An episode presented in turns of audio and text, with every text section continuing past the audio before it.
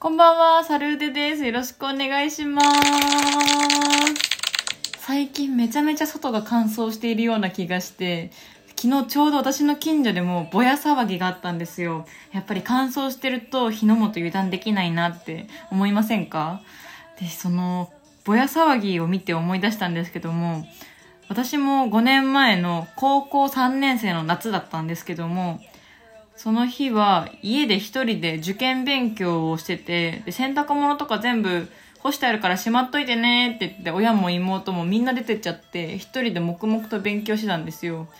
で、リビングの方で電話が鳴って、で、出て行こうと思って、すくっと立ち上がったら、あの、ベランダパッて見た瞬間になんかすごい黒い煙がもくもくと、なんか流れ込んできてて、しかもなんか超焦げ臭いんですよ。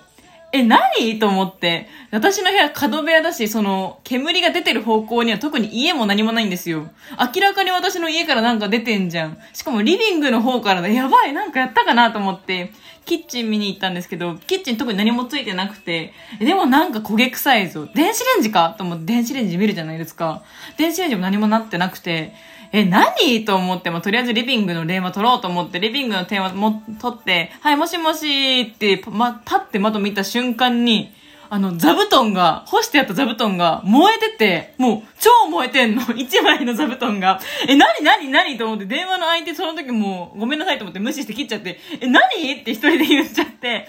え、マジで本当に何？と思って、え、急いで消化しなきゃと思って、まあ、全部燃えてるし、その座布団の横にはもっともっといろんな座布団があるから、あ、やばい、これマジで消さないとやばいやつだと思って、座布団の角を持って、急いでその座布団だけ下ろして手前に。で、急いでもうお風呂場のバケツに水たっぷり溜めて、バシャーンって消して、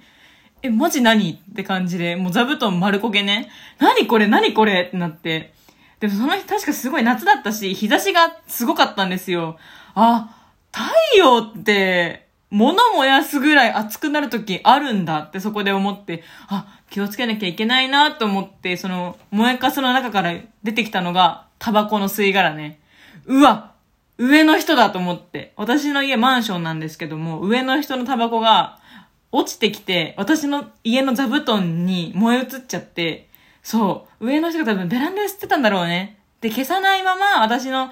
部屋になんかポタンって落として、そっから座布団に燃え移って、マジで私がもう1分でも遅く気づいたら他の布団とかに 燃え移って火事になりそうだったの。えー、マジかと思って。で、親に急いでその、私が消化した座布団、もう焦げだらけの座布団の写真を親に LINE で送って、座布団燃えたんだけどって言ったら、ちょっと不動産屋にちょっと連絡しとくねって言って。で、それでなんかもうその座布団は捨てることになって、ああ、怖かったと思っても、しかもなんか消した後ってタバコって臭くないですか？タバコ吸った後に水つけるとなんかめっちゃ臭いじゃないですか。もうその匂いがすごい止まんなくて、消臭スプレーとかも謎にめちゃめちゃ撒いて。で、そっから何日かした後に、あのマンションの掲示板にその火事のことが書かれてて、あの、先日何、なんか何日に、あの、1階の住人の座布団が燃える事件がありまして、で、中には吸い殻が入っていたそうですって。すごいんで、このマンション結構強気でさ、なんか、なんか犯人は分かっていますので、次やった場合は厳重処分として退出していただきますって書いてあって、なかなか強気なマンションだなとか、まあちょっと心強かったけど、すごいなと思いながらそのチラシを見て、まあありがたいですよね。まあこんなマンションに住んでればもうこんな書かれたらね、もう二度とないじゃん。退出なんて書いてあるんだから、あ、絶対大丈夫だ。もうあんな燃えてしまったら次もね、もうないだろうって思って。で、まあ過ごすだけですよ。で、また別の週かな。何週間か経った秋ぐらいですかね、9月ぐらいになった時に、また一人でお留守番する機会があって、親も出てって、で、妹も出てって、また一人で勉強してる時があったわけですよ。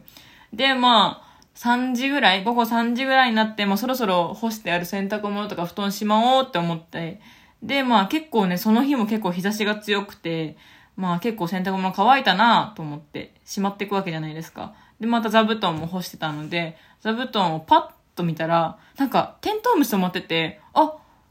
あもうテントウムシ止まるんだ春とかじゃないんだ。テントウムシって秋も来るもんなんだなーってよく見たらそのテントウムシから煙出ててえ？テントウムシが燃えてると思ったらタバコの吸い殻だったんですよ。もう最悪じゃない？またやってんの。だからもうその真っ白な座布団だったんですけどもそこのテントウムシみたいなサイズのぐらいのなんか焦げが出て出てきちゃってで臭いのねまた。でもデコピンでその吸い殻追い払って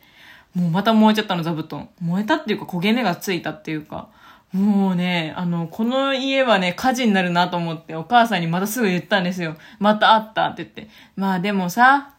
前みたいに燃えなかったから、今回は言わないでおこうよ。なんでそんな寛大なのって思ったけど、でも確かにこのテントウムシぐらいのサイズの焦げでクレームしたらなんかね、すごいクレーマーみたいな感じのイメージついちゃうから、まあそういう世間の目もあるのかなとか思いながら、ちょっと言わないでおきました。でも今でもそのマンション今でも住んでるんですけど、上の人すごいドタバタしたりとか、多分上の人見たことないんだけどどんな人なんだろうってちょっと気になってます。でももしもだよ、もうあれから5年経ったけど何もないけど、またなんかあったらね、本当に今度こそは言うぞと。今度こそ退出してもらいたいなと思っております。一人暮らしするときはね、こういうことに注意しないとダメですね。でもなんか、また燃えてしまったら次何燃えるんだろう。もう座布団をね、あれ以来ね、買うよ、買うのをやめました。干すのもね、場所を結構選んで干してますね。ここっちになぜか気を使わせてる上の住人は何なんだろう。ちょっと腹立ちますね。まあでも大事に至らなくてよかったです。バイバーイ。